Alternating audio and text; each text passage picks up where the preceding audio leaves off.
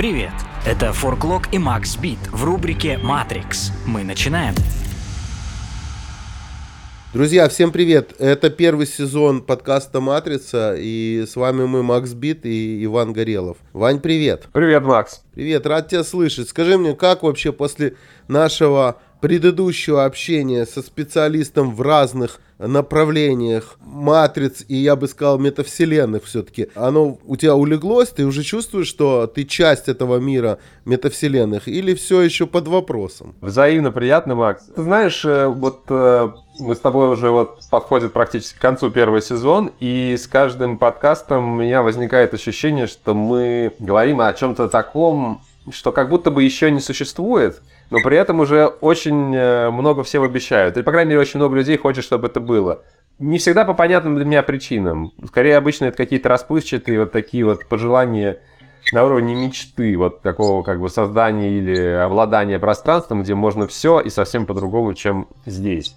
Но где это пространство и насколько оно вообще возможно, вот с каждым, с каждым, э, с каждым подкастом кажется все более туманным ответ на этот вопрос. Может быть, сегодня мы добавим еще больше неуверенности и какого-то радикального уже такого как бы глубокого какого-то сомнения в том, что мы обсуждаем. Вот. А у тебя какие ощущения по этому поводу, по поводу предыдущей серии, опять же? Ну, у меня ощущение, что, в принципе, существует некое разнообразие, и существуют некие формы, которые нужно развивать и, возможно, развивать с нынешними технологиями. И вообще, в принципе, самый главный, наверное, момент, это то, что метавселенная сама это не тренд. То есть метавселенные существовали и до они были в нашем восприятии, например, определенных книг фантастов и так далее. А вот тренд — это как раз те самые технологии, которые сегодня можно было бы, и часть уже используются в этих метавселенных. Но опять, нужно зрить в корень. И напоминаю, что в этих подкастах мы обсуждаем, что происходит с метавселенными, технологиями дополнения и виртуализации реальности, э, ну и как это все влияет на людей нашего поколения, ну и вперед, наверное, на всех, кто появится в этом 21 веке.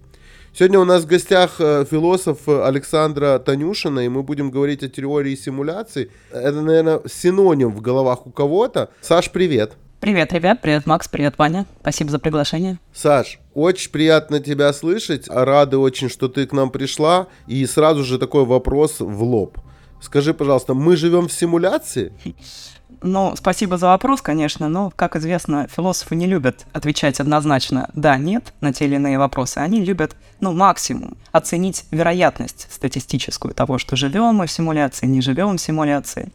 И, ну, где-то в начале нулевых, незадолго до того, как появились первые полноценные там системы виртуальной реальности, и буквально спустя несколько лет после выхода знаменитой трилогии «Матрица», среди философов поднялся такой своеобразный хайп – давайте-ка оценим действительно математическую вероятность того, что мы живем в симуляции. Вот такой в компьютерной реальности, что нас кто-то туда уже загрузил. И есть такой известный исследователь Ник Бостром, шведский футуролог, философ, он сейчас активно про искусственный интеллект пишет, про этику цифровых технологий. И вот в 2003 году у него вышла статья такая знаковая для всей гипотезы симуляции, в которой он оценил вероятность того, что мы действительно загружены в такую своеобразную матрицу, и эта вероятность стремится, ну, чуть ли не к 100%. То есть большой долей статистической вероятности мы с вами действительно, да, в матрице. Подожди, нам нужно зайти в GPT-чат и потребовать от них ответов, может быть? Может быть, если он может собрать больше информации, эта вероятность вырастет еще. Не, она не просто приблизится, она уже коснется 100%. Но на самом деле у Бострума вероятность это оценивается не на каких-то эмпирических данных, нам не нужен никакой чат, чат GPT для того, чтобы собрать еще больше информации, а там очень достаточно лаконичный аргумент, который, если хотите, я могу даже воспроизвести, попробовать. Мы прям требуем, требуем, требуем. Значит, аргумент, грубо говоря, состоит из трех тезисов. Три такие положения, и они взаимоисключающие.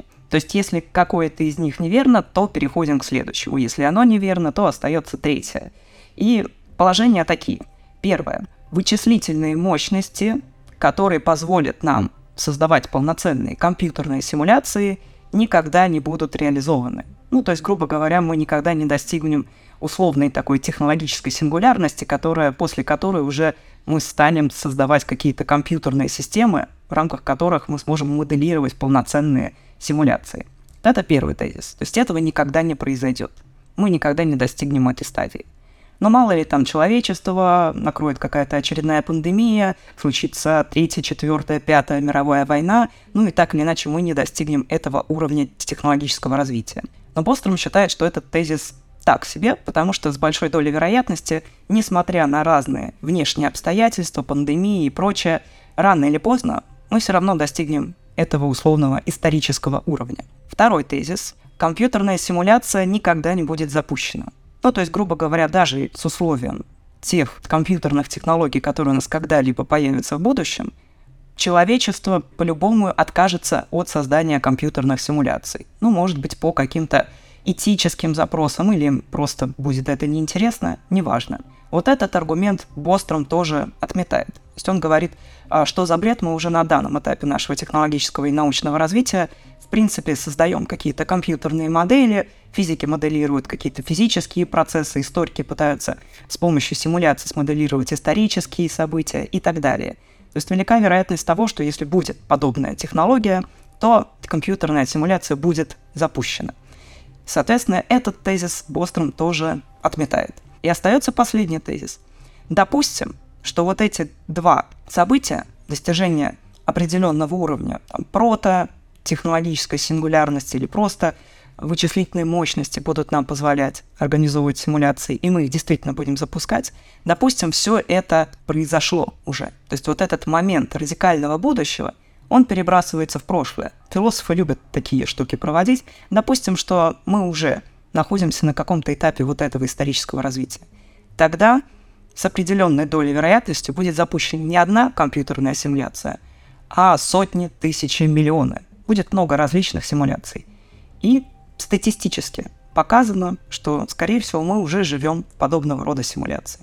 Если реальность всего одна, вот реальная реальность, в которой мы думаем, что мы живем, а этих симуляций огромное множество, то математика просто таким образом работает. Скорее всего, мы именно в одном из этих множестве симуляций и находимся. Ну, так. Я хотел задать вопрос, Саш, так, а, такого рода. Как вообще, в принципе, возникает э, интерес к этой теме? Как возникает сама постановка этого вопроса? То есть мы можем просмотреть какую-то, так сказать, немного генезис, что ли, вот, родословную вопрошание о том, живем ли мы в симуляции. Ну, то есть, вот, понятно, прозвучала отсылка к матрице, но, может быть, это более древний вопрос. Ну да, конечно, с историко-философской точки зрения нам не нужно ждать эпохи компьютеров, когда появятся первые действительно цифровые технологии, чтобы появилось вообще представление о том, что мы живем не в реальном мире. В основе гипотезы симуляции лежит всего один такой базовый, фундаментальный тезис. А то, что наша окружающая реальность нереальна, иллюзорна, фиктивна, как угодно. И это не обязательно цифровая реальность. Можно предположить, что это просто какая-то гигантская иллюзия сознания. Вот, например, в древнем индуизме – ну и до сих пор, в принципе, в некоторых даже буддийских текстах можно встретить такое понятие, как майя. Майя — это такая вселенская иллюзия. Все люди живут в этой майе, все они окутаны каким-то фиктивным сомнением, и никто не знает, какова жизнь на самом деле. Это все игра богов. Ну там Шива играет и делает майю. И цель, соответственно, любого живого человека — это выйти из майи, выйти из вот этой иллюзии и начать жить настоящую божественную сакральную жизнь. То же самое можно встретить, например, в эпохе античности. Берем классического греческого, древнегреческого философа Платон. Что мы у него видим? Теория пещеры. Ну, все в университете проходили какие-то философские теории. Все помнят, что вот эта вот гипотеза пещеры заключается в том, что есть какой-то мир идей, идеи, которые существуют сами по себе, независимо от человека, и человек не может, в принципе, эти идеи воспринять. Все, что человек воспринимает, это тени, которые эти идеи отбрасывают на наш мир. То есть это копии буквально этих идей. И мы всегда в нашем опыте взаимодействуем только с копиями. И вот мы сидим в какой-то такой условной платоновской пещере, не видим ничего, что находится снаружи этой пещеры, а видим только тени явлений и объектов, которые отбрасываются на стены нашей пещеры. И вот так мы воспринимаем мир. То есть это тоже своеобразная гипотеза, ну, если угодно, симуляции. Естественно, Платон ее так не называл, но суть одна и та же. Есть где-то потусторонняя реальность, более фундаментальная, чем наша, и как будто нам хочется выйти из нашей реальности, чтобы постичь ту самую реальную реальность. Потом про это будут говорить многие философы нового времени. Иммануил Кант, наш любимый, тоже будет говорить, что есть какие-то вот условно вещи в себе, они принципиально непознаваемые. А есть мир феноменов, мир явлений, мир нашего субъективного опыта, и это все, что нам доступно. Сам мир непознаваем. Ну и, конечно, там уже в начале 20 века, как только появляются первые компьютерные технологии, как только появляется в середине 20 века прототехнологии виртуальной реальности, тут уже, естественно, фантасты эту идею подхватили и стали дальше развивать.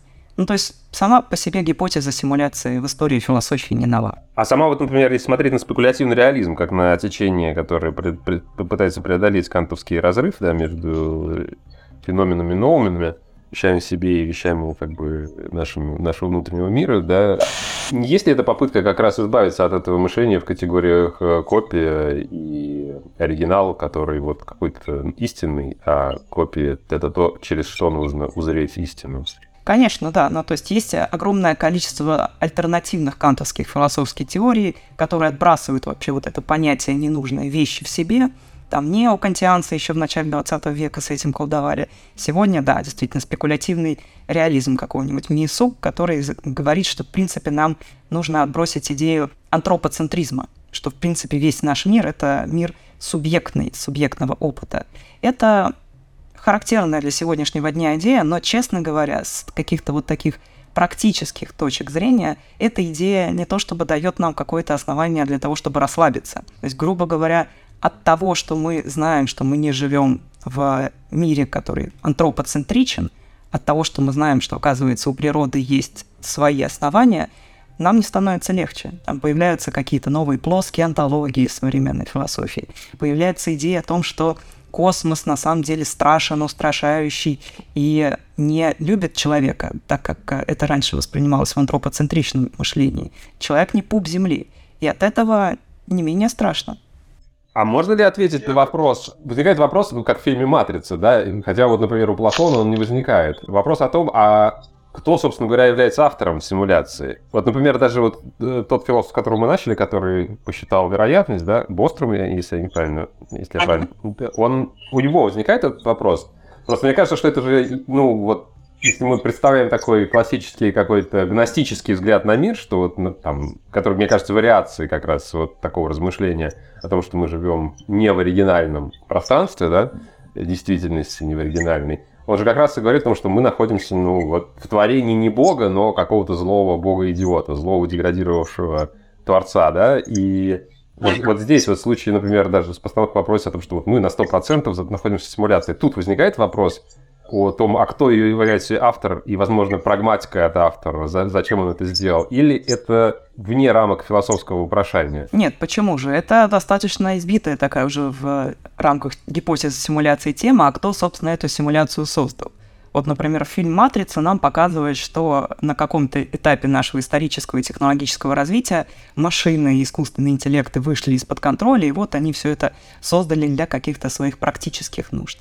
Вот эта идея, что какое-то условное злое существо, злой агент создает матрицу, чтобы использовать людей, живущих внутри матрицы, это идея из нового времени. Ее начал, ну, собственно, провозвестником этой идеи считается Рене Декарт, известный философ, основатель рационалистической философии. И вот у него как раз появилась первая идея о том, что есть какой-то злобный демон, не бог, не все благое существо, которое нам желает только добра, а именно зло-демон, который создает всю эту иллюзию, всю эту симуляцию, а, как-то колдует нашу реальность, наш внешний мир и запутывает нас специально.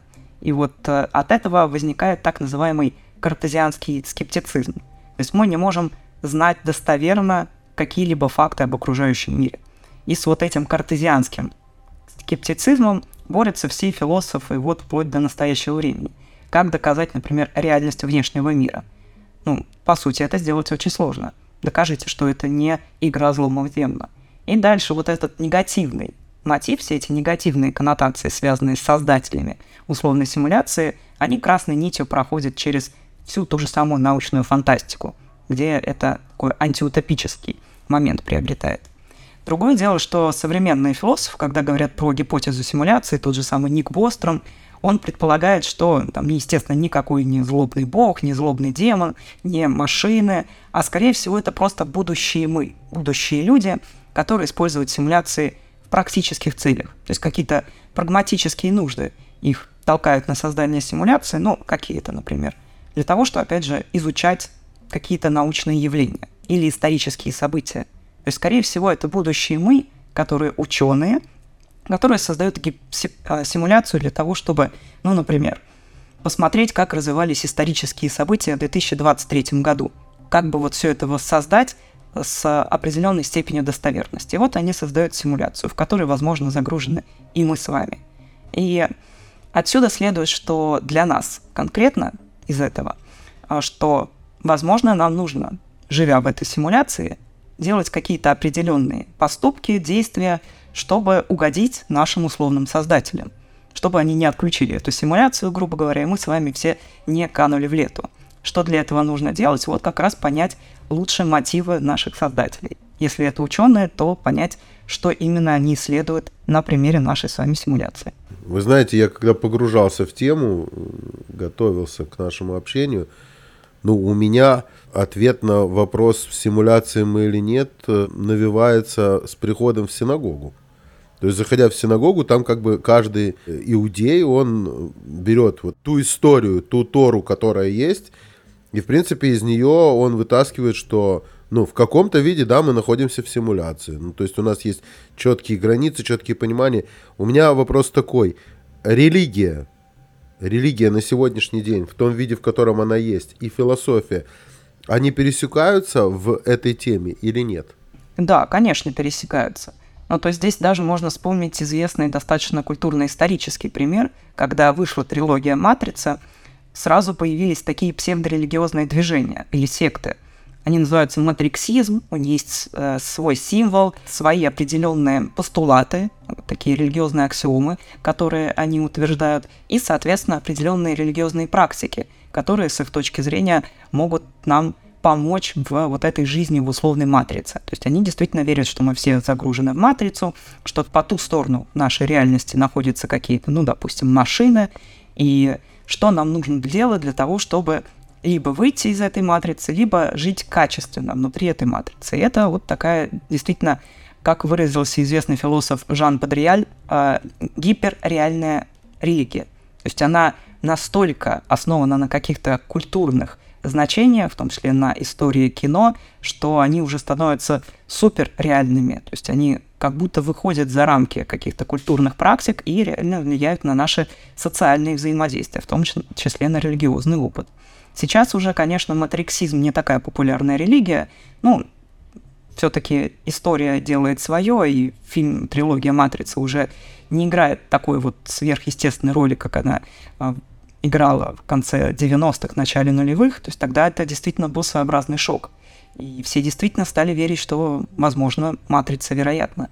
Но в целом можно сказать, что многие вот такие идеи о том, что мы в принципе в какой-то нереальной реальности, что где-то по ту сторону реальность фундаментальная и к ней нужно выйти, это практически основание очень многих современных религий и новых религиозных движений. А контраргумент на сегодня есть вообще как раз в противоположном направлении? Можно ли доказать, что мы не находимся внутри симуляции, ну или внутри э, какой-либо матрицы? А вот это более сложный вопрос, и здесь как раз у философов э, находится более-менее однозначный ответ. То есть наша с вами реальность, в которой мы живем, она выглядит так убедительно, что как будто не находится эмпирических данных для того, чтобы доказать, что мы действительно не в матрице. Ну, то есть мы не видим никаких сбоев, никаких багов, вот этих знаменитые э, сбои в матрице или какие-то э, гличи, которые бы нас навели на мысль, что что-то здесь не так. То есть мы этого не наблюдаем. А с философской точки зрения, то есть исключительно концептуальном уровне, это доказать практически невозможно.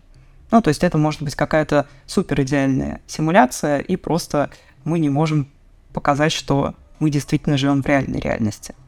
Другой вопрос здесь, если позволите, я могу вам адресовать. А, а что вам даст вообще знание, что вы живете в симуляции? Ну вот вы спрашиваете, живем ли мы в симуляции или точно ли мы не живем в симуляции. Ну, допустим, вы узнали, что мы все с вами живем в симуляции. И что тогда? Вот ваши действия, например. Иван. Да, это очень хороший вопрос, потому что я его буквально собирался задать тебе. И в том-то и дело, что мне кажется, что это отчасти такой какой-то схоластический или казуистический вопрос, что нам, собственно говоря, дает знание о том, что мы живем в симуляции или не в симуляции, если мы не можем это, если не можем это различить. Та тема, которую, например, поднимают там Филипп Дик, да, и, соответственно, фильм, э, фильм снятый по Филиппу Дику «Бегущий по лезвию бритвы», где возникает вопрос о том, что вот э, есть роботы, которые, киборги, да, которые как бы выглядят как люди, только живут меньше, да, и, и которые даже могут не знать о том, что они роботы, да. И там, соответственно, есть какая-то любовная линия и так далее. И у меня всегда вот возникал этот вопрос, а в чем, собственно говоря, проблема вот э, вот эта проблема, которая возникает в фильме между определением, что вот роботов, которые выходят из-под контроля, пытаются там не, не умереть, когда их нужно уничтожить, потому что они нарушают программу. И, соответственно, но при этом, как бы вот этот вопрос, потому что робот, не знающий о том, что робот, и ты, общающийся с роботом, влюбляющийся в робота и получающий, там, не знаю, любовь в ответ, чем, собственно говоря, проблема, если это неопределяемое... Если сомнение в этом, на самом деле, ну, как бы, такое же сомнение, как, я не знаю, там, вот, светит ли сейчас солнце или там, ну, могу подобрать, возможно, точную метафору, но для меня это тоже вопрос. Я, точнее, я не понимаю, зачем ставится этот вопрос. Прагматику я зачастую этот вопрос не, не понимаю. То есть, если действительно из этого следуют некие вот такие религиозные уровни или духовные уровни, или какого-то там, не знаю, морального уровня императивы, да, которые говорят о том, что мы живем в симуляции, а значит, нам нужно, например, поступать так или иначе, то э, именно потому, что мы живем в симуляции, то тогда как бы понятно. А если нет, например, ну, то есть мы живем в симуляции и, и, и собственно, и продолжаем жить как жили, а не пытаемся постичь волю создателей симуляции, то, собственно, я не вижу. Не вижу никакой причины что-то менять, если это так. Прошу прощения за сбивчивый ответ, но действительно для меня это самого такое какое-то слепое пятно э, в, в этих рассуждениях. То есть они, мне кажется, в значительной степени техническими, чем-то вроде попытки совершенствования, ну и, собственно говоря, да, отработки аргумента некого, да, философского. Может быть, вы прокомментируете, э, Макс, и вот э, Саш тоже по этому поводу, что думаете? Что нам дает вообще знание о том, что мы, мы находимся в симуляции или нет, вне нее? Ну, я скажу тебе, что, опять же, вот исходя из э, того погружения, которое у меня было последнюю неделю, я задался похожим вопросом и рассматривал его, наверное, вот под теми углами, про которые сейчас как раз и проговорил. То есть, э, если я для себя, я говорю только для себя, друзья, внимание, это чисто мое мнение, я не эксперт, и оно может быть для кого-то очень даже не, не обоснованным, но это мое мнение. Э, если я для себя представляю, что реальный мир, мир, в котором э, в принципе, моя сущность не в виде физического тела, а в виде духовной части. Это то, что мы называем раем в восприятии иудаизма в моем случае. И вот мы из этого рая выходим. То есть рай это место, где у нас есть знание обо всем и обо вся.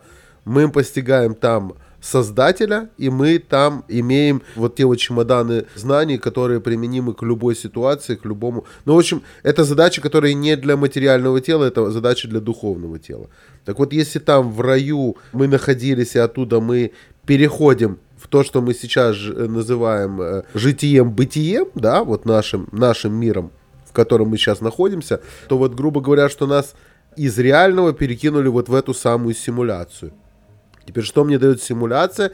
Симуляция мне дает возможность при определенных поведениях, при определенных попытках, например, размышления про то, что ты сейчас говорил, да, о постижении Всевышнего, постижении смыслов, которые заложены, оно мне дает возможность после того, как я выйду из этой симуляции, а выхожу из симуляции по иудаизму, я выхожу через то, что я просто умираю, мне дает возможность в том миру, в который я могу вернуться или не вернуться, но могу вернуться, продолжать там находиться, продолжать находиться в реальности. То есть, грубо говоря, сегодняшняя, сегодняшняя, если мы будем так называть в кавычках, симуляция, она для того, чтобы мне вернуться обратно в реальность и вернуться в реальность, заняв там какое-то определенное положение – не положение с точки зрения иерархии, а положение с точки зрения того функционала, который там присутствует, про который я здесь не особо даже знаю. Я смог объяснить или, или нет? Подскажите, вы, понятно ли был мой посыл? Я что-то понял, но значит в какой-то степени я чего-то и не понял. Но это нормально, мне кажется, так всегда происходит в коммуникации, тем более на такие темы. В общем, смотри, рай — это реальная жизнь. То, что сейчас происходит после изгнания из рая, это симуляция. Задача в симуляции — вернуться в рай на определенную ступень. Вот, в принципе, вот так. Саш, понятно или, или очень далеко? Нет, очень близко. Ну вот, по крайней мере, мне, как философу, все это очень даже отзывается. Спасибо, что поделились. И вот в целом у меня такой а, тоже есть интересное мнение насчет вот этого вопроса. Ну и что нам даст идея о том, что мы все-таки загружены в симуляцию? Во-первых, любопытно порассуждать, что вот, судя по нашим репликам, оказывается, что первая идея для человека, которому вдруг сообщают, что мы живем какой-то симуляции, это вот, во-первых, шок и сиюминутное желание выйти из этой симуляции. Ну, как вернуть, условно говоря, свой потерянный рай. То есть есть какая-то более реальная реальность, фундаментальная реальность, и вот этот наш опыт нашей жизни в симуляции, он как будто, ну, не совсем полноценный, не совсем ценный, может быть, мы чего-то не знаем, и хочется вот выйти из этого режима. И проблема заключается здесь в том, что мы никогда не задумываемся о том, а вдруг та реальность, которую вот потусторонняя, та самая реальная реальность, она вовсе не райская. Может быть, это вовсе не хорошая реальность, может быть, там хуже. И вот никто обычно не задумывается, а что, если вдруг это не нас без спросу загрузили в симуляцию, а это мы сами, достигнув какой-то постчеловеческой стадии развития, там, компьютерные технологии на высоте, уже мы можем себе позволить создавать симуляции и загружать туда самих себя разными способами. Может быть, мы сами решили уйти вот в эту виртуальную компьютерную симуляцию, потому что та жизнь не очень. Может быть, там голод, может быть, там какие-то бесчинства происходят, а вот здесь хорошо, здесь спокойно. И вот, возможно, вот этот дискурс о том, что симуляция — это однозначно плохо, а потусторонняя реальность однозначно хорошо, это неправильный дискурс. То есть кто нам говорит, что не может быть обратной ситуации? Ну и плюс ко всему, мы никогда не думали о том, что, а может быть, наоборот, жить в симуляции — это своеобразный бонус. Но представьте какую-нибудь видеоигру. В видеоигре, на самом деле, очень много возможностей. Вот у вашего персонажа, у героя видеоигры, а, видеоигру всегда можно, условно говоря, хакнуть. Записать какой-нибудь чит-код и там запустить себе огромное количество дополнительных жизней или получить какие-то бонусы. И вот если мы с вами живем действительно в компьютерной симуляции – то можно предположить, что ее тоже можно хакнуть. Сразу отпадает вопрос о смерти, потому что смерть в компьютерной симуляции, она как будто тоже симулированная, как будто тоже не совсем реальная. Может быть, где-то тоже можно написать чит-код и сказать, что а мы не умираем вовсе. Или написать тот же самый чит-код и запросить себя огромное количество денег в этой реальности. То есть, может быть, у симуляции совершенно есть какие-то позитивные коннотации, а мы просто об этом не думаем. То есть мы всегда думаем, что это однозначно плохо и можно это все перевернуть.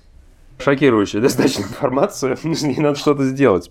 Потому что, ну, в смысле, мне надо осмыслить. Потому что кажется, что, конечно, та симуляция, в которой мы находимся, она как будто бы очень жесткая. Да? А, хотя, возможно, просто мы не замечаем той пластичности, которая есть. Ну подожди, например, про чит-коды, если говорить, да? Почему первые люди, которые поверили в биткоин, это не те самые читеры? Ну, то есть вопрос просто, что вот это трансеттерство в различных вещах, ну, в данном случае про материальное говорим и финансовое, да, но оно есть и во всем остальном. Это те же самые философы, которые первые пришли к такому-то или такому-то, да, я не определяю, какое именно, мнению, и потом по этому, по этому мнению развивалось человечество. Ну, то есть они читнули каким-то образом. То, к чему они пришли, оно же, оно же было, оно же существовало, оно же было на поверхности. Вопрос, что кому-то дают эту возможность, кому-то ее не дают. Мы их называем гении. Или мы их называем сумасшедшие гении. Просто когда их сумасшествие приходит э, до какого-то масштаба, то их обычно там, не знаю, ну по-разному было. Одного, я помню, пытались, не пытались, одного сожгли, а другого пытались сжечь. Тот, который сказал, что все круглое, оказывается, у нас, что мы не в плоском-то мире. Рассуждение про эту реальность, хорошая она или плохая, мне кажется, что она взвешенная. Если это реальность. Если это симуляция, то вообще браво тому, кто ее создал, потому что можно иметь все детали от самолета, но самолет не собрать. Саша, а я вот хотел такой вопрос сказать. Просто ты выше сказала, да, допустим, что ну, нас могут отключить, и мы сгинем, да, или исчезнем, да, когда мы говорили о, вот, о том, что, может быть, это мы в будущем сами себя загрузили, и происходит некий эксперимент. О чем вопрос? Допустим, что физический мир, да, который, ну, точнее, мир внешний по отношению к нам, да, он как симулирован. Но вот э, и мы не можем ответить, на самом деле, на вопрос со всей точностью, симулирован ли он или нет. Точнее, кажется, что он может быть, скорее всего, симулирован. А, а касательно сознания этот вопрос, он не кажется несколько иным?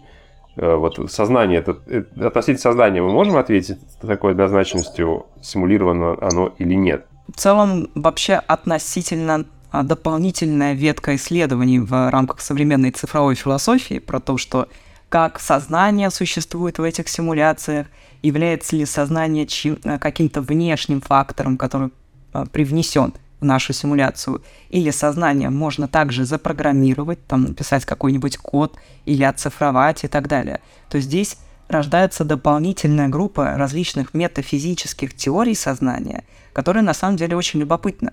Потому что если мы рассматриваем нашу гипотезу симуляции как такой мысленный конструкт, или лучше сказать, основание нашего философского мысленного эксперимента, то здесь очень такой большой простор для фантазии открывается.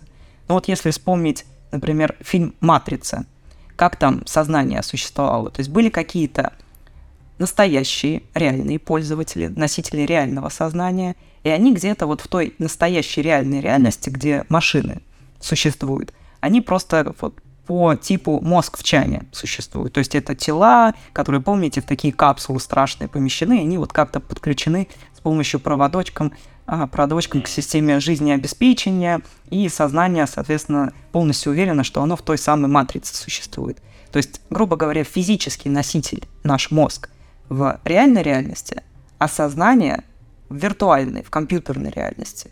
И вроде бы здесь сразу возникает вопрос о какой-то такой дуалистической природе сознания.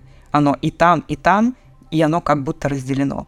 А можно предположить совершенно другой э, вариант развития событий, что нет никакого вот этого мозга в чане, знаменитый философский мысленный эксперимент, который где-то в реальной реальности существует, а просто наше сознание, грубо говоря, оцифровали, скопировали, допустим, а, тело удалили, мозг куда-то выбросили за ненадобностью, и вот у нас сознание только в виртуальной реальности вот этой существует, только в цифровом формате. И тут же возникает вопрос, а если у нас в симуляциях существуют еще не только вот эти оцифрованные реальные сознания, а еще искусственные, какие-нибудь искусственные агенты, типа агента Смита, тоже из «Матрицы», какие-нибудь искусственные интеллекты, которые выполняют какие-то исключительно организационные и функциональные роли и так далее. И вот как тогда их между собой сравнивать? Что если это будет сильный искусственный интеллект? И как говорить о реальном оцифрованном сознании и его взаимодействии с вот этим условным сильным искусственным интеллектом, которые вдвоем в этой симуляции существуют. То здесь огромное, на самом деле, поле для дальнейших философских изысканий, и все это очень интересно поисследовать. Саш, подожди, а как, э, окей, э, э, допустим, что вот последний твой пример. В каком виде ты видишь тогда их взаимодействие? Мы же не видим взаимодействия со стороны сознания. Это то, что как раз то, о чем ты говорила, что должны быть баги в системе, если есть дисбаланс. Как они могут взаимодействовать суперсознание с э, обычным сознанием? Так вот, опять же, назовем их в кавычках. Это, в принципе, знаменитая философская проблема других сознаний даже если выходить за рамки нашей гипотезы симуляции, просто подумать э, об обычном, привычном мире, то как вы знаете, по каким критериям вы можете оценить, что я являюсь носителем сознания?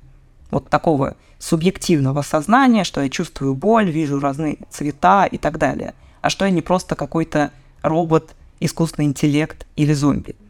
Вот с точки зрения философии, философии сознания в частности – вы никак не можете доказать наличие у меня сознания. И то же самое происходит, когда мы переносимся в нашу симуляцию. С помощью каких-то исключительно поведенческих и внешних проявлений того или иного агента мы с очень маленькой долей вероятности можем действительно оценить, является ли он носителем сознания или не является. Даже если он в своем поведении будет какие-то функциональные ошибки проявлять, там, баги те же самые – то мы с большей долей вероятности просто скажем, что этот человек там, сумасшедший. или у него есть какие-то особенности в когнитивном развитии и так далее. То есть здесь очень сложно все это оценить, и даже не просто в симуляции, а еще в реальной жизни. В симуляции, плюс ко всему, еще добавляется такая возможность, ее тоже можно обозначить, что будет не просто отдельно искусственный интеллект, а отдельно реальное сознание, а будет их комбинация, дополненное сознание. То, о чем современные философы очень часто говорят – с развитием цифровых технологий мы будем интегрировать какие-то нейрочипы в наш мозг, и у нас появится совокупность мозг плюс искусственный интеллект, ну, такие трансгуманистические идеи. А то же самое может быть симуляцией. Получается, что ты говоришь сейчас, что существуют некие виды симуляции внутри теории симуляции, и они э, сопоставимы как раз вот с различными, так как я теперь понимаю, с различными вариациями искусственный интеллект плюс э, сознание, сознание отдельно, машинное сознание и так далее, и так далее. Правильно я понимаю? Да, то есть есть целые кластеры таких симуляций, возможные толкования. Какие могут быть виды, подвиды этой симуляции. То есть помимо того, как мы оцениваем сознание в подобных симуляциях, сознание может быть расположено где-то вне, то есть мозг как носитель этого сознания, где-то в реальной реальности сознание, соответственно, внутри нашей симуляции. То есть это так называемые смешанные симуляции. Есть цельные симуляции, когда все проявления, в том числе и сознание, полностью оцифрованы. И есть только вот эта компьютерная симуляция. Ничего вне нету. Есть еще такие виды, как, например, глобальная и локальная симуляция. Это тоже интересно. Глобальная симуляция, ну, грубо говоря, симулирует всю нашу Вселенную, познаваемую, а локальные — это, допустим, только симуляция ну, условно, вашей комнаты, в которой вы сидите. Пока вы сидите в этой комнате, вы ее воспринимаете, и кажется, что мир полноценен. А на самом деле по ту сторону больше ничего нет. Ну, такой принцип экономии энергии нашей компьютерной. Есть такое вот деление. Но и тут еще можно бесконечно говорить про гипотезу вложенности матриц. То есть если мы с вами живем в условной симуляции, то можно создать симуляцию внутри симуляции, кто-то там создаст свою симуляцию и так до бесконечности. Другое дело, что, возможно, если мы с вами предположим, что живем в нашей такой симуляции и создадим свою симуляцию, то можно предположить, что компьютер, вот та самая вычислительная структура, на которой основывается наша с вами симуляция, просто не потянет. Ну, вычислительных мощностей не, хва- не хватит. И мы все выключимся.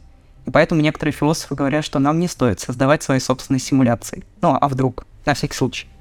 Это, кажется, имеет прямое отношение к э, теме нашего подкаста, а именно к метаверсам, метавселенным и всевозможным технологическим попыткам удвоения, не то чтобы удвоения, а как, а как э, попыткам создать отдельные вот такие плацдармы, э, где можно жить по другим и пробовать жить онлайн по другим законам, чем офлайн. Я правильно понимаю, что это вот буквально к этому обращается, что, может быть, не стоит злоупотреблять с этим? Такая, такая гипотеза звучит? Во-первых, да. То есть, во-первых, э, появились в начале нулевых годов, опять же, после того, как тот же самый Бостром и еще известный философ Дэвид Чалмерс опубликовали свои статьи про гипотезу симуляции, сказали, что велика вероятность того, что мы действительно живем внутри этой симуляции, стали появляться такие этические соображения, которые нам диктуют следующий вариант развития событий. Если в каком-то из ближайших будущих мы действительно можем столкнуться с проблемой того, что будут созданы компьютерные симуляции, может быть, нам уже на данном историческом этапе следует создавать какие-то этические кодексы, которые будут запрещать строить э, там, высокофункциональные компьютерные симуляции, компьютерные модели. То есть если мы сейчас уже задумаемся об этических соображениях, этических компонентах компьютерной симуляции, то в будущем, естественно, никто не будет создавать подобные технологии, и таким образом мы понижаем ту самую математическую статистическую долю вероятности того, что мы сами окажемся в матрице. Вот такая логика, немножечко э, касая с точки зрения временной хронологии, но тем не менее были такие идеи. С другой стороны, можно предположить, что наоборот, если мы сейчас с вами будем активно разрабатывать какие-то подступы к созданию полноценных компьютерных симуляций, то мы таким образом будем повышать количество этих симуляций, ну, уровень, и, соответственно, и долю вероятности того, что мы с вами сами живем в симуляции. Чем больше симуляций создается на протяжении определенного этапа исторического развития, тем и лучше работает э, аргумент Ника Бострова, с которого мы, собственно, начали. Чем больше симуляций, тем больше вероятность того, что мы живем в одной из них, и меньше вероятность того, что мы живем в реальной реальности. А вот такая логика. То здесь неоднозначно, надо ли нам создавать какие-то метавселенные или подобие вот этих компьютерных симуляций, или не надо. Скорее всего, это будет работать э, однозначно в сторону создания. Ну, просто так исторически сложилось, что сколько нам не говори, что остановитесь, надо подумать, мы все равно, ну, если не философы, то хотя бы разработчики идут в сторону создания. Поэтому остановить здесь на основании каких-то исключительно этических воззрений технологическое развитие практически невозможно. А можно я задам такой вопрос, он э, культурно-исторический, возможно? Ну вот просто поскольку прозвучало имя Чалмерса, например, и не только, у меня вопрос такого рода. А правильно ли я понимаю, что на самом деле аналитическая, которую традиция философ, философии, которую часто утверждают, ну, по крайней мере, сейчас она существует в наибольшем расцвете, наверное, в США, что аналитическая э, ветвь философии гораздо больше, чем континентальная, так сказать, европейская, озабочена, собственно, вопрошанием о симуляции. То есть именно теория симуляции развивается именно в первую очередь внутри аналитической традиции. Э, если это да, то как ты, как, как ты отвечаешь на вопрос, почему так происходит? Ну, на самом деле здесь нет однозначного ответа, что точно да. Скорее всего, просто различные подходы к толкованию теории симуляции есть в аналитической традиции и в континентальной. То, что в континентальной мы тоже видим огромное количество философов, которые в свое время сделали свой вклад в развитие теории виртуальной реальности, теории той же компьютерной симуляции и так далее. Взять хотя бы Жана Бодрияра с его симулякрами и симуляцией. И это книжка, которая по легенде вдохновила Вачовски на создание своей трилогии «Матрица». Она даже там где-то как пасхалочка в самом фильме фигурирует, этот образ этой книжки. И то же самое можно сказать про понятие виртуальности у Бергсона, у Делеза и так далее. То есть у них тоже был свой вклад. Другое дело, что они больше про такие исключительно экзистенциальные и культурные компоненты этой гипотезы рассуждают. Ну и про влияние этой гипотезы на наши повседневные там, экономические, социальные практики, на политику в том числе, вот это излюбленная их тема и так далее. А вот аналитики, они скорее старую добрую антологию, метафизику вот любят. Они не просто говорят, а что будет, если мы действительно живем в симуляции, они считают, что в целом это не так важно. Важно понять на онтологическом, то есть на базовом, фундаментальном, природном уровне, что из этого следует. Потому что в основе гипотезы симуляции, ну вот мы, если мы имеем в виду компьютерную симуляцию, цифровую симуляцию, лежит э, такой достаточно простой тезис – наша с вами окружающая реальность — это, ну, по сути, информация, цифра, совокупность э, ноликов и единичек, грубо говоря. И вот здесь уже аналитики очень любят ссылаться на раз, раз, разные математические, физические, эмпирические науки, ну, потому что это, в принципе, более такая сcientистско направленная философская линия, аналитическая философия. Вот в физике, например, долгое время сохраняла популярность такое направление, как цифровая физика. Там тот же самый гипотеза «все избито», «it from bit» гипотеза Уиллера, которая еще в середине 20 века появилась. Вся Вселенная — это гигантский компьютер. Неважно, цифровой или квантовый компьютер. И вся Вселенная — суть информация. Или какие-то вычислительные процедуры. И вот тогда можно говорить, что действительно тоже своеобразная такая прототеория симуляции. И вот аналитики очень любят развивать эту теорию. В частности, Дэвид Чалмерс считает, что наша реальность с определенной долей вероятности может иметь действительно цифровой характер. И дальше аналитики вот копаются вот в этих своих онтологических штуках. Думают, что такое цифровой объект, чем виртуальная реальность отличается от реальной реальности на онтологическом уровне и так далее. То есть это просто два разных философских подхода, которые подходят к этой гипотезе симуляции с разных сторон, с разных аспектов ее исследуют. А что нам э, с точки зрения практической и теоретической вот эти вот подходы? На самом-то деле? Что они нам дают на сегодняшний день? Как вообще философский взгляд определяет э, будущее материального мира, грубо говоря? Как ты это воспринимаешь? То есть мне непонятно, например, например, завтра я узнаю, что Ваня, он на самом-то деле робот. Ну, что поменялось в моей жизни? Что, что со мной произошло в этот момент? Ну, ничего, я просто поделюсь со своими знакомыми. Прикиньте, я все время думал нет, а оказалось, он таки робот. Ну, в этом как раз э, очень интересный такой тоже философский, если даже шире, культурно-исторический момент заключается, потому что вот если, допустим, мы а, пофантазируем и представим ситуацию. А, вдруг завтра нам всем объявят, что мы живем, допустим, в симуляции, вот всему миру. Сразу можно предположить, что, наверное, начнутся какие-то там массовые паника, социальные беспорядки и так далее. Можно предположить, что от э- эту информацию о том, что мы с вами живем в симуляции, скрывают от масс, ну, чтобы избежать всех вот этих негативных проявлений их реакции. И сразу же можно придумать такую своеобразную теорию заговора. А что, если какие-нибудь самые великие наши умы уже знают, что мы живем в симуляции, просто не говорят об этом массам? Что, если это от нас скрывают?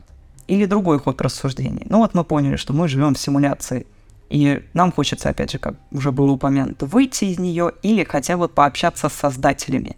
Ну, там, посмотреть им в глаза, спросить, а зачем, и попросить, может быть, либо нас отключить, либо нас выпустить и так далее.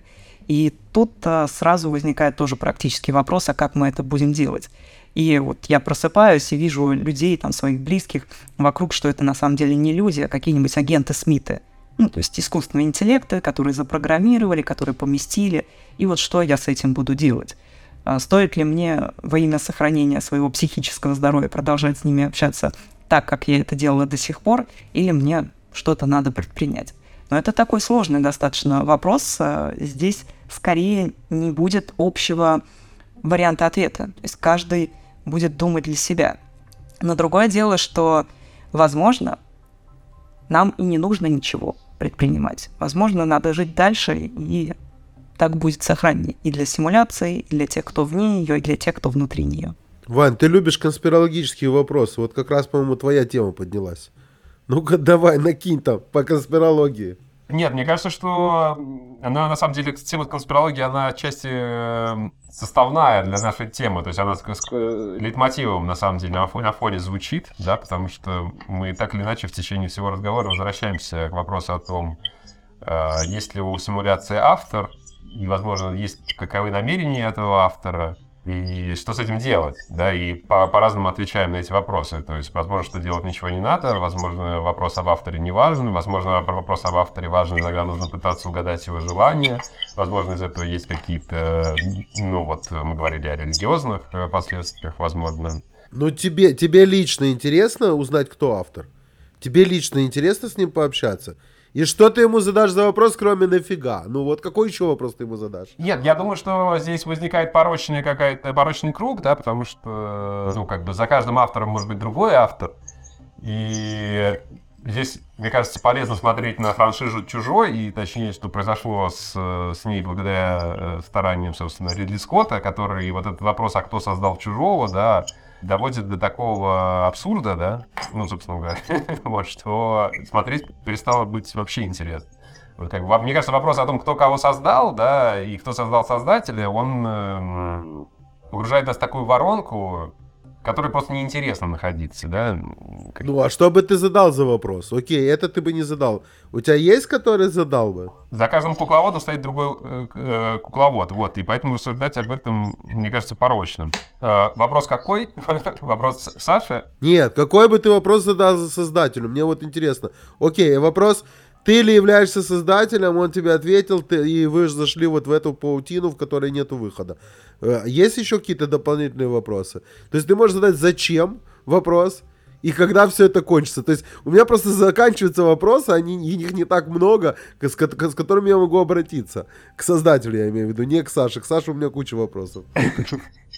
Ну, не знаю, Макс, ну, возможно, есть два вопроса, зачем и почему, да, вот, одни э, хорошо заходят, мне кажется. А мне тут сразу вспоминается, если позволите, такой достаточно известный научно-фантастический рассказ. А, я, правда, забыла автора, но, может быть, вы напомните. Там как раз про вопрос коммуникации с условным создателем. Сюжет рассказа заключается в следующем. Там был какой-то ученый, исследователь, нейробиолог. Он работал в лаборатории, ставил какие-то эксперименты, и тут в один прекрасный день он просыпается и обнаруживает, что он уже не человек, а лабораторная мышь. Вот та самая лабораторная мышь, с которой он работал в рамках своих исследований. И он не может, естественно, уже говорить по-человечески, он живет в своей мышиной клетке, и вокруг нее ходят вот эти лаборанты, и надо бы вроде как этим лаборантам сказать, что это вовсе не мышь, а тот самый профессор, ученый, э, который куда-то потерялся. И вот как это сообщить? А, непонятно. То есть ученые пытаются сначала как-то проявить какую-то мышиную сверхактивность, чтобы всем своим видом продемонстрировать, что что-то не так. Лаборанты наблюдают за этой мышью, она там начинает а, много кричать, а, постоянно бегать по колесу, как-то царапать клетку, ну, в общем, беситься. И из этого они делают вывод, что, как кажется, мышь бешеная, надо бы ее убить. Вот они ее убивают, он снова просыпается и снова в мышином обличии, и все повторяется сначала. То есть вопрос о такой коммуникации. Даже если у нас будет возможность сказать что-то, сообщить э, из нашей симуляции нашему создателю, еще не факт, что он поймет. И не факт, что он не подумает, не подумает, что мы тут все взбесились и не отключит симуляцию. Ну а зачем? Что-то пошло не так, эксперимент а, пошел не в том направлении, в котором хотелось, и проще просто вырубить эту симуля... симуляцию, запустить новую. И вот э, такой вот тоже вопрос, исход событий, возможно, вероятно. Ну, мне не страшно. Вот ты рассказала все, и мне не страшно. Если все вместе, как бы, то не страшно. Вот если начнут отделять вот эти, да, исчезают из этой симуляции, а эти нет, то, чем занимался ковид последние два года, то это как бы странная ситуация на самом-то деле. То есть непонятно, по какому выборка как происходит. Но вообще, в принципе, да, если мы говорим э, про происходящее в формате э, не только философском, но и материальном, то э, вопрос, вот, который я бы так сформулировал, кому вообще может понадобиться создавать симуляцию, если это чисто мыслительный эксперимент? Если можно обнаружить, что причины, по которым автор этого эксперимента это все создал, они как бы на самом-то деле незначительны ни для автора, ни для тех, кто в нем участвует. Есть еще такие варианты толкования симуляции, что это создают не какие-то осознанные ученые, там, которые пытаются симулировать какую-то историческую реальность или какие-то физические события, неважно. А может быть симуляцию, в которой мы с вами, возможно, живем, ее запустил вообще какой-нибудь ребенок или еще хуже, подросток. И вот он просто запустил ее, что называется, по фану, и смотрит, как тут вот 8 миллиардов, миллиардов человек как-то между собой общаются.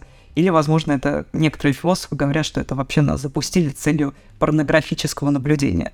То есть просто посмотреть... Э, я знал, что этим закончится, Саш. Я знал, что этим закончится. Вот эти ученые всегда они появляются, и они в любой теории появляются, и тут как бы всегда есть вот эта вот привязка привязка к этой, э, к, э, это все, все это эксперименты порнографического характера. Этот вариант, по крайней мере, нельзя отрицать. Его можно рассматривать как один из возможных.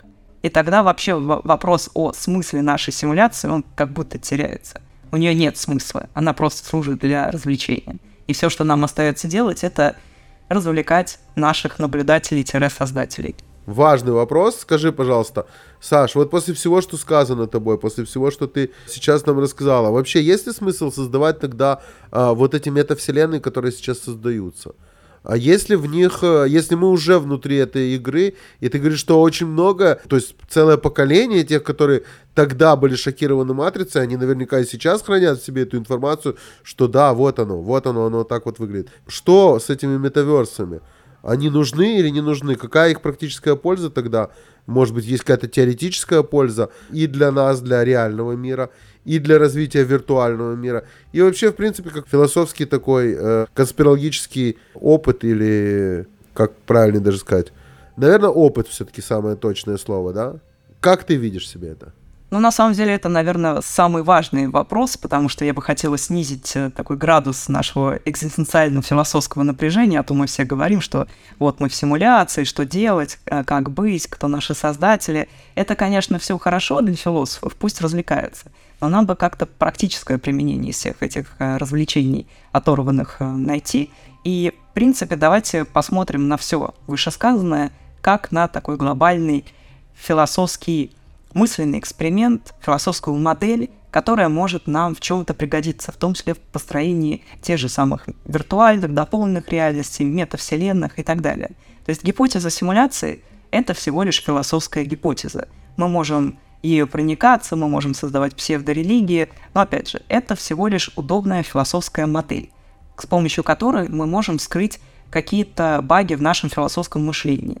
Понять, что именно мы подразумеваем под реальностью, а что мы подразумеваем под виртуальностью, понять, как работают наши вот эти цифровые искусственные метафоры. То есть это все очень любопытные рассуждения, если угодно, такого мета-характера. Посмотреть, как работают наши философские концепты. И из гипотезы симуляции выходит целая совокупность отдельных философских направлений в рамках современного так называемого цифрового изучения философских идей. Цифровая философия есть такая отдельная дисциплина. И в частности, эти направления изучают философию виртуальной реальности, философию дополненной реальности, философию искусственного интеллекта, этические основания всех этих технологий и так далее. И вот это, естественно, уже более практикоориентированные штуки. То есть гипотеза симуляции — это, если угодно, такой а, концептуальный фундамент, на основе которого мы можем, например, выстраивать философию виртуальной реальности или философию метавселенной, если угодно. И здесь можно говорить не только про, там, что мы куда-то загружаемся, а, но и более какие-то прикладные аспекты оценивать, то есть создавать тот же этический кодекс под моделированию виртуальных и цифровых объектов. Какие-то, может быть, эстетические категории вводить, потому что сейчас известно, что набирает оборот так называемая постцифровая эстетика. Эстетика, которая сформировалась на основе а, образной структуры именно вот цифровых объектов. Тоже очень любопытная штука, про нее очень много тут можно говорить. А, что еще? А, является ли, например, виртуальная реальность, на которой будет основана, допустим, наша метавселенная, такой же ценной, как наша реальная реальность. Вот тот же упомянутый уже выше э, Дэвид Чалмерс в 22 году выпустил целую книжку «Реальность плюс» называется. «Философские э, проблемы и виртуальные миры». Вот с таким подзаголовком. Всем рекомендую прочитать, кто интересуется философией. Очень любопытная книжка и написана простым таким научно-популярным языком. И вот он как раз считает, что виртуальная реальность абсолютно реальна, и все события, которые там могут происходить, они такие же важные по своей значимости, как и события в реальной реальности. И это такой важный философский шаг, потому что он буквально дает нам основания дальше строить наши метавселенные, говорить, что наша гибридная жизнь наполовину в физической реальности, наполовину в цифровой реальности – она будет ценной, она будет другой, она будет поначалу непривычной, но в целом она будет достаточно качественной. Это не какая-нибудь полноценная симуляция, в которую мы уйдем, это совершенно другой опыт. И давайте все это разрабатывать, в конце концов, будущее будет интересным. Вот такой вывод у Чалмерса. И в целом я с ним в этом плане абсолютно солидарна. Мы не раз уже задавали этот вопрос. Ты не боишься, что это будет копипест нашего реального мира? То есть та самая метавселенная, которая сейчас создается. Сейчас создаются их много, мы уже знаем. Вот мы с вами стали свидетелем количества 184 149, вот это число на тот момент. Оно в какой-то момент все объединится, это понятно. Но это будет э, попытка просто скопировать наш быт, наш мир, в котором мы живем материальный, или ты все-таки видишь, что э, есть вероятность того, что будет что-то создано новое что-то создано на других, даже, давай скажем, философских аспектах?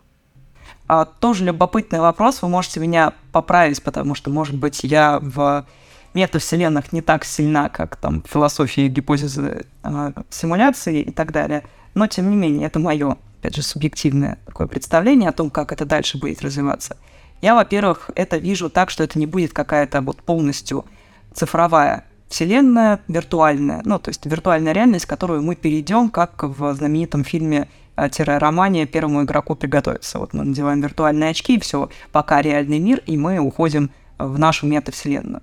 Мне скорее это представляется как э, технология, больше похожая на смешанную или дополненную реальность. То есть у нас будет доступ и к физическому миру, и к каким-то дополнительным цифровым объектам. То есть это будет такая гибридная реальность, в которой мы не будем терять э, контакт с нашей физической реальностью полностью. Потому что когда мы надеваем очки виртуальной реальности, мы все, мы отключаемся от э, привычного мира и уходим туда. Когда мы пользуемся технологией дополненной реальности, мы все-таки взаимодействуем и с физическим миром, и с цифровым миром, с цифровыми объектами.